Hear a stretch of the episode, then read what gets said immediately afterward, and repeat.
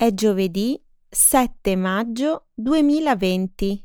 Benvenuti al nostro programma settimanale News in Slow Italian.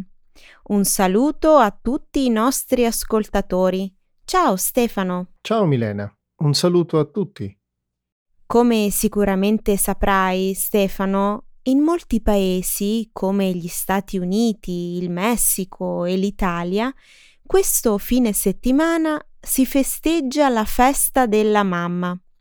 Secondo te, quale potrebbe essere un regalo elegante e originale da fare alle mamme quest'anno? Sicuramente una gift card di News in Slow Italian o News in Slow Spanish o French o German. È proprio una bella idea, Stefano. Adesso però torniamo alla puntata di oggi. Inizieremo il programma parlando della giornata mondiale della libertà di stampa che si celebra ogni anno il 3 maggio. Subito dopo vi racconteremo di una relazione presentata da un primario francese in cui si sostiene che il virus Covid-19 fosse presente in Francia già dal 27 dicembre. Poi parleremo dell'efficacia della regola dei due metri di distanza sociale da osservare per diminuire il rischio di contagio. Infine discuteremo dell'esortazione a mangiare più patatine fritte fatta dal governo belga per aiutare i produttori di patate. Ottima scelta di notizie. Di che cosa discuteremo invece nel segmento Trending in Italy. Parleremo della polemica mossa dai vescovi italiani contro la decisione di Giuseppe Conte di escludere i luoghi di culto dall'allentamento delle attuali misure di contenimento del Covid-19.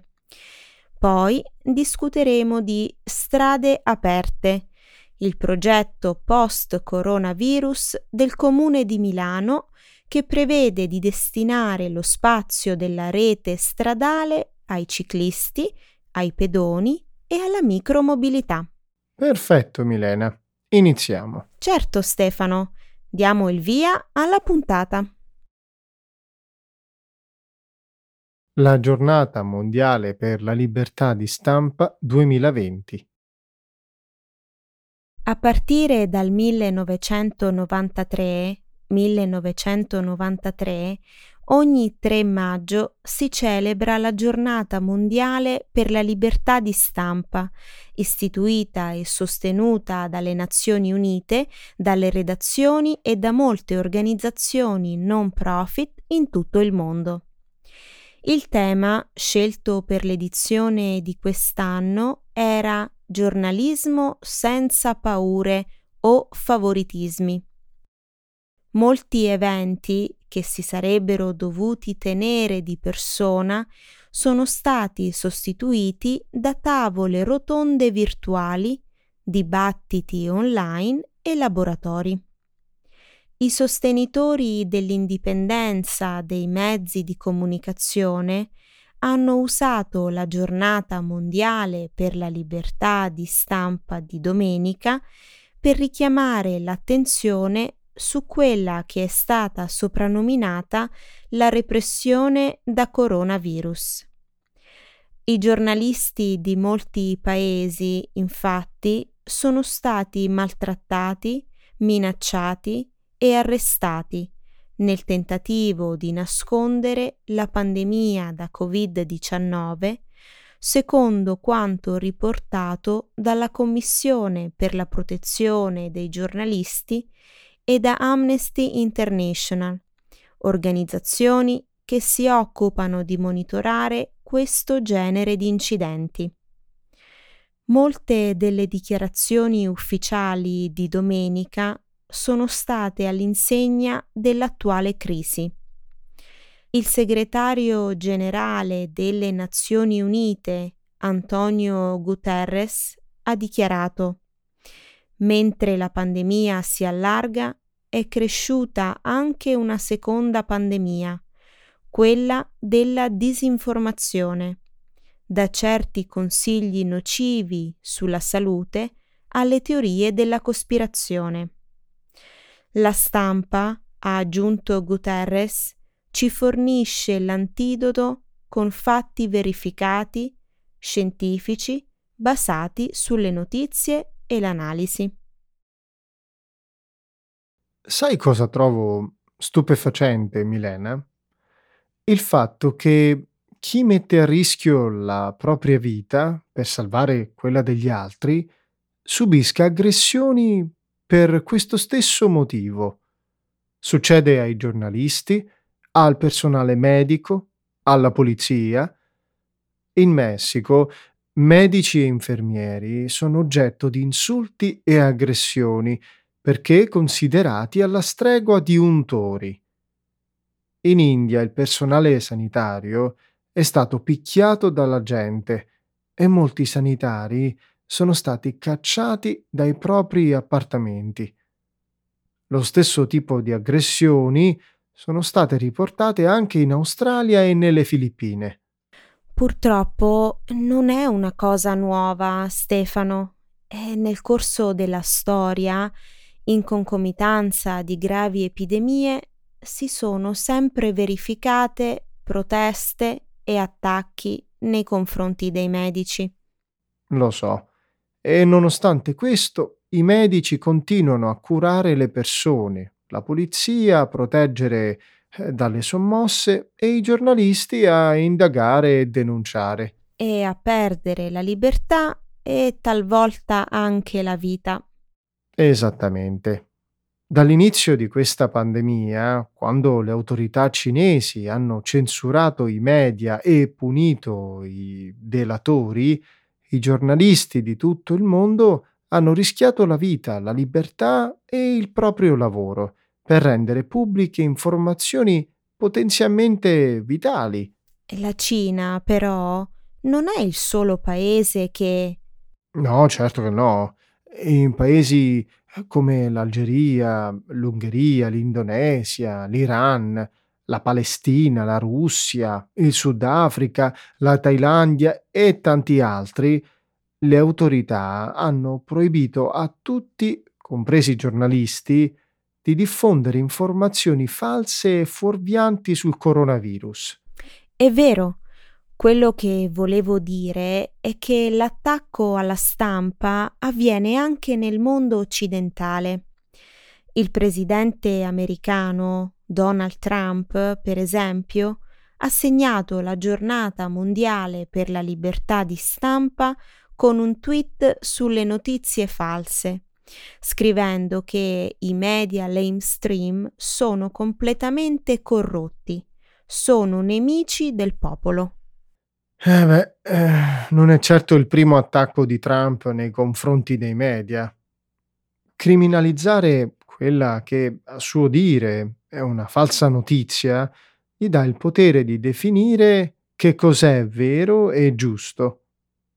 Di una cosa però sono certo che le persone, quando guarderanno indietro, ringrazieranno giornalisti, personale sanitario e tanti altri che oggi sono sotto attacco solo perché fanno il loro lavoro. Il coronavirus circola in Francia già dallo scorso anno? All'inizio di questa settimana il primario di un reparto di terapia intensiva di un ospedale in una banlieue di Parigi ha dichiarato ai media locali che il virus era presente in Francia già dal 27 dicembre, un mese prima del primo caso confermato di Covid-19. Il dottor Yves Cohen che ha anche detto che un tampone preso al paziente in quell'occasione di recente è stato analizzato ed è risultato positivo al coronavirus. Il paziente in questione, che da allora è completamente guarito, ha dichiarato di non sapere come ha contratto il virus, dal momento che non aveva fatto alcun viaggio all'estero. Il ministro della Sanità francese ha detto che il governo sta cercando conferma del caso e che potrebbe considerare di fare ulteriori indagini se si dimostrassero necessarie. Se fosse confermato, questo significherebbe che il virus sarebbe arrivato in Europa almeno un mese prima di quanto sinora stimato. Risalire al primo caso è di fondamentale importanza per comprendere le modalità di diffusione del virus. L'Organizzazione Mondiale della Sanità ha dichiarato che altri possibili casi precedenti potrebbero emergere dopo nuovi test. La Francia non è l'unico paese in cui test di verifica indicano l'esistenza di casi di contagio precedenti. Due settimane fa, per esempio, un'autopsia eseguita in California ha rivelato che la prima morte per coronavirus negli Stati Uniti è avvenuta almeno un mese prima di quanto ritenuto sinora. E questa cosa cambia rispetto a quello che conosciamo sul virus? Se il fatto si dimostrasse vero, eh, significherebbe che mentre l'attenzione di tutti era rivolta a Wuhan, il virus avrebbe iniziato a diffondersi in modo incontrollato in Europa. Quello che si dovrebbe fare ora è analizzare nuovamente tutti i campioni prelevati da pazienti malati che all'epoca mostravano sintomi compatibili con il Covid-19. In questo modo forse si troverebbero più casi di coronavirus e si potrebbe ricavare più informazioni su questa nuova malattia. Ok, se fosse vero cambierebbe ciò che sappiamo sul primo contagio tra umani in Europa, che sinora si pensava fosse avvenuto quando un tedesco era stato infettato da una collega cinese in visita in Germania tra il 19 e il 22 gennaio. Ancora non capisco perché sia un elemento così importante da conoscere. Se fosse confermato, questo caso potrebbe fornire importanti informazioni sulla velocità con cui questa infezione, partita apparentemente da una remota cittadina, si è poi propagata velocemente in tutto il resto del mondo. Capisco. Indica anche che il lasso di tempo a nostra disposizione per fare valutazioni e prendere decisioni potrebbe essere davvero breve. Esattamente. Distanza di sicurezza. Quanto è sicura la regola dei due metri? Numerosi paesi europei stanno considerando se diminuire la distanza di sicurezza di 2 metri, 6 piedi, nei posti di lavoro. Questo renderebbe più facile per le persone tornare al lavoro anche laddove non è possibile stare a due metri di distanza. Nonostante ci sia una vasta gamma di raccomandazioni nei vari paesi, quella più semplice da osservare è che più si sta vicini a una persona infetta, maggiore è il rischio di contrarre il virus. L'Organizzazione Mondiale della Sanità ha dichiarato che rimanere a una distanza di un metro è sicuro mentre altre istituzioni suggeriscono che sia meglio osservare una distanza di 1,5 metri, 1,8 o addirittura 2 metri. La regola dei 2 metri risale a una ricerca degli anni 30, quando un gruppo di scienziati stabilì che le goccioline rilasciate durante i colpi di tosse o gli starnuti evaporano velocemente nell'aria o precipitano per la forza di gravità al suolo. Nello studio si dice anche che la maggior parte di queste goccioline cade in un raggio di uno o due metri. Questo è il motivo per cui si ritiene che il rischio maggiore di contagio provenga dai colpi di tosse di qualcuno infetto che si trova a distanza ravvicinata o dal toccarsi il viso con mani che hanno toccato una superficie infetta. Alcuni ricercatori, però, sono preoccupati del fatto che il coronavirus non sia trasportato solo nelle goccioline, ma anche nell'aria sotto forma di aerosol.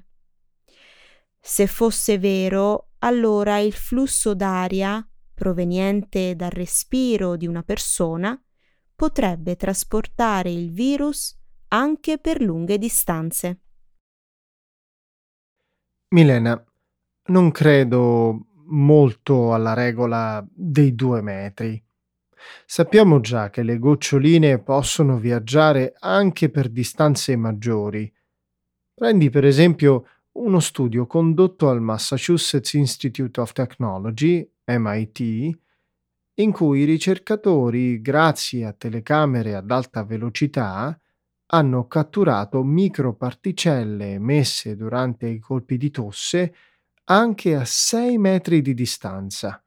Una distanza tre volte superiore ai due metri suggeriti. È spaventoso. Non solo. In uno studio pubblicato su AD Journal lo scorso 10 aprile si dice che in Cina sono state trovate tracce di coronavirus nei reparti Covid-19 e nelle terapie intensive e che 4 metri sono una distanza di sicurezza più sicura. Stefano, una persona infetta potrebbe non tossire o starnutire in continuazione. E questo cosa c'entra con la distanza di sicurezza suggerita o con la totale confusione in merito a quale sia la distanza migliore da tenere. C'è un'altra variabile da tenere in considerazione, la durata dell'esposizione al virus.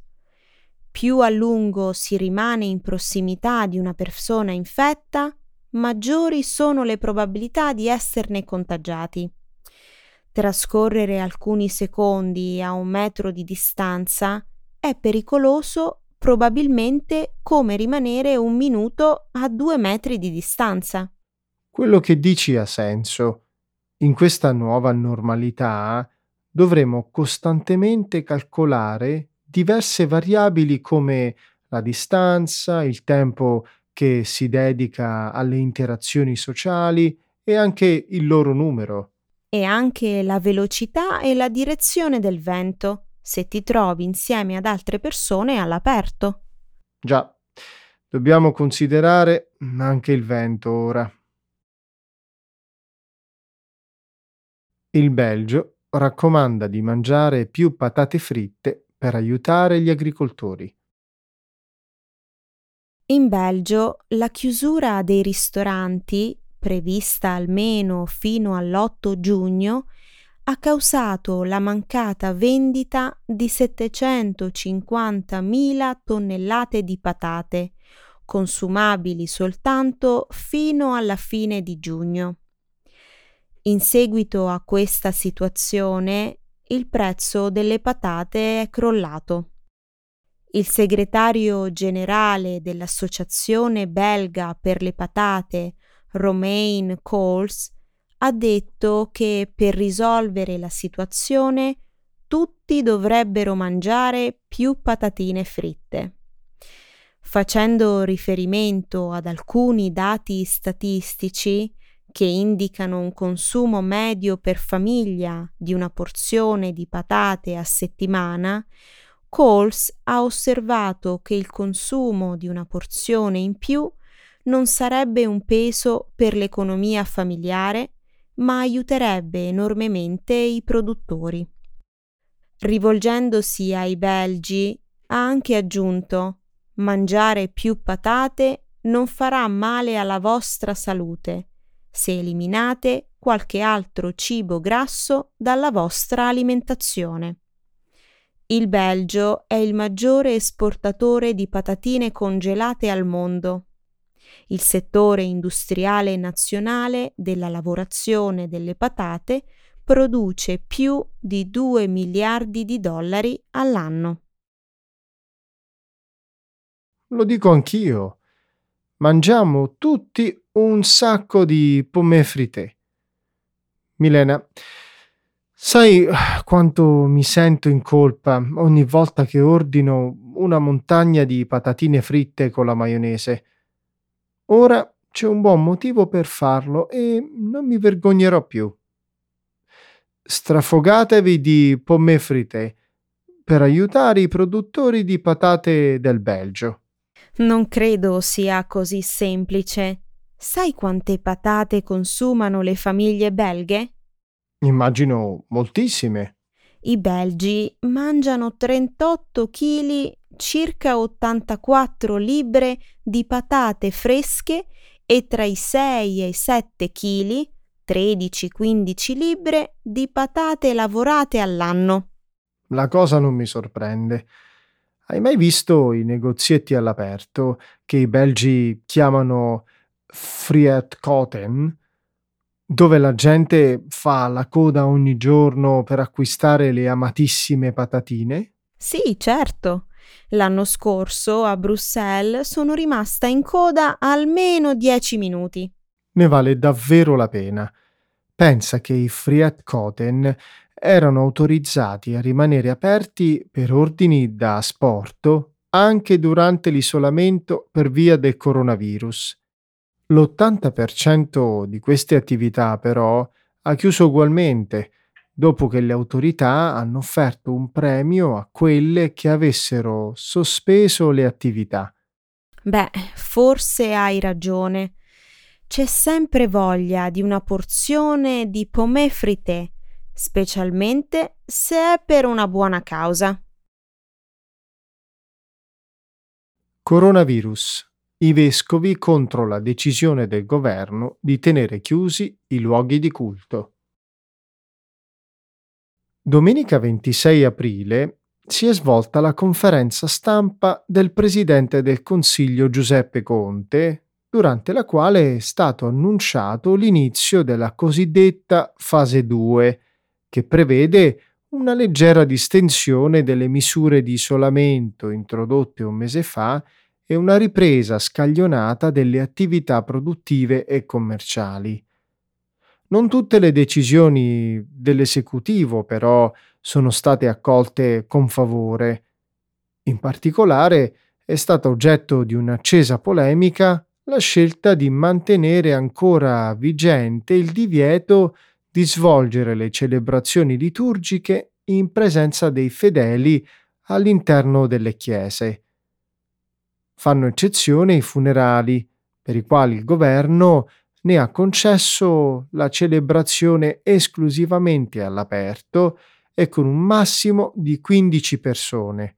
Le critiche maggiori nei confronti di questa decisione sono arrivate dai vescovi. Pare che il Presidente del Consiglio non abbia fatto nemmeno a tempo a finire la sua conferenza stampa che la Conferenza Episcopale Italiana CEI, l'Assemblea permanente dei vescovi italiani, aveva già diffuso un comunicato stampa con il quale ha espresso tutto il suo disappunto. In effetti si è trattato di un attacco durissimo. Su un articolo pubblicato lo scorso 28 aprile su Il Fatto Quotidiano, ho letto che la CEI ha scritto al governo di non poter accettare di vedere compromesso l'esercizio della libertà di culto. Il vescovo di Ascoli Piceno, Monsignor Giovanni d'Ercole, ha addirittura definito l'attuale esecutivo una dittatura in quanto vieta ai cittadini la libertà di esercitare un diritto fondamentale sancito dalla Costituzione. Erano anni che non si vedeva uno scontro così duro tra la Chiesa cattolica e il governo. Fossi in te, ci andrei con i piedi di piombo prima di fare queste affermazioni. Solo una parte del clero italiano ha preso una posizione così dura nei confronti del governo. Papa Francesco, per esempio, si è pubblicamente dissociato dall'attacco dei vescovi italiani e si è schierato in favore di Giuseppe Conte, invitando i fedeli a obbedire alle nuove disposizioni. Vabbè, credo che il Papa abbia voluto fare da pacere le polemiche si erano accese un po' troppo ed è intervenuto per calmare gli animi, anche perché nelle ultime ore il governo aveva dato segnali di apertura alla possibilità di svolgere delle messe con la presenza di pubblico all'aperto. Rimane il dubbio se sia corretto o meno chiudere i luoghi di culto. Si tratta di una questione molto difficile da dirimere. A mio avviso, il governo ha fatto bene a prendere questa decisione, che poi riflette le linee guida e i suggerimenti del Comitato Tecnico Scientifico. Dobbiamo ricordarci, Stefano, che nonostante i contagi siano diminuiti in tutto il paese, la situazione rimane ancora molto delicata. Non si può riaprire tutto e subito, bisogna fare delle scelte e questo la comunità cattolica e i cittadini devono metterselo bene in testa. Ti pare facile, Milena? In un articolo pubblicato lo scorso 28 aprile sull'avvenire, il giornalista Marco Tarquinio ha detto che sarà molto difficile spiegare alla gente perché potrà tornare a lavorare nelle fabbriche, a fare delle passeggiate nei parchi, entrare nei piccoli e grandi negozi, ma non potrà partecipare a una messa. Sarà difficile, ha detto il giornalista, perché è una scelta miope e ingiusta. E i sacrifici si capiscono e si accettano le ingiustizie no. Strade aperte. Il piano di mobilità milanese post-coronavirus. Martedì 21 aprile il Comune di Milano ha annunciato il lancio di Strade aperte, un progetto che mira a trasformare la mobilità cittadina in vista della fase di allentamento delle attuali misure di contenimento del Covid-19 per rispondere alla necessità di spostamento dei cittadini ed evitare contatti troppo ravvicinati, l'amministrazione del sindaco Sala ha pensato di regalare maggiore spazio a pedoni, ai ciclisti e alla micromobilità, puntando sull'ottimizzazione degli spazi già esistenti e creandone nuovi. In altre parole, il progetto Strade aperte consiste nella trasformazione di 35 km di rete stradale in nuove piste ciclabili nell'ampliamento e costruzione di nuovi marciapiedi e aree pedonali e nell'imposizione, in alcune zone cittadine, del limite di velocità di 30 km orari per le autovetture. Davvero ambizioso il piano ambientalista del comune milanese. La domanda che mi pongo però è se saranno capaci di portarlo a termine. Perché sei così poco fiducioso, Stefano?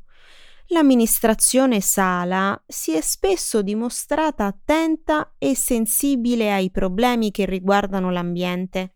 Ti spiego.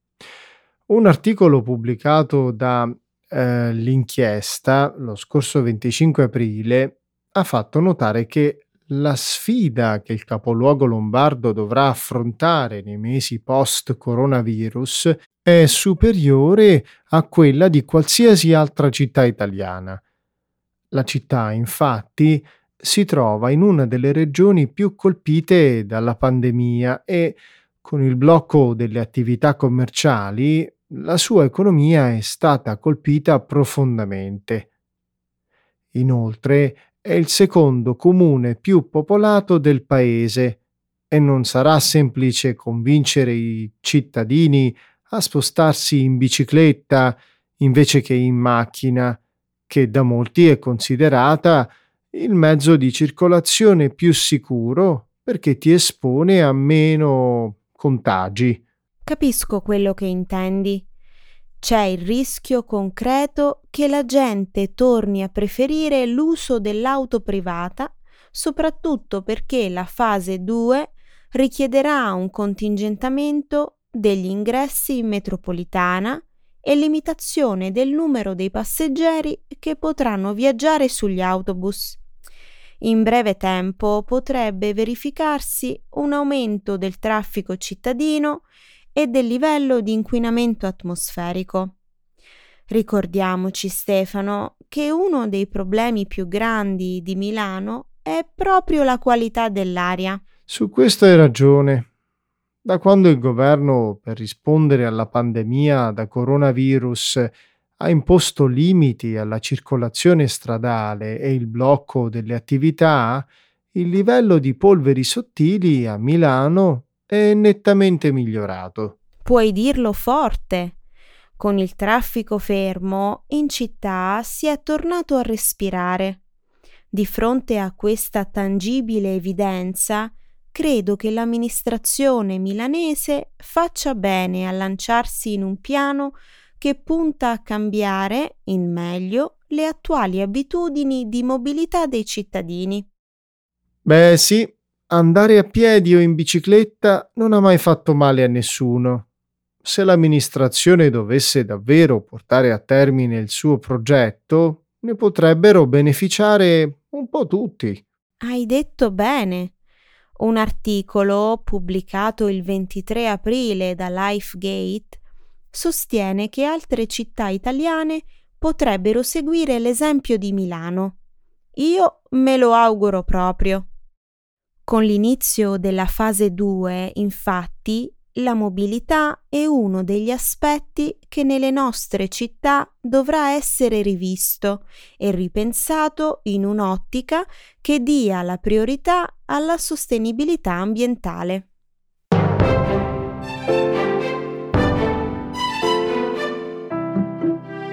Siamo giunti alla fine di questa puntata, Milena, è ora di salutare i nostri amici. Hai ragione Stefano, siamo giunti al termine. Un saluto a tutti. Ciao a tutti.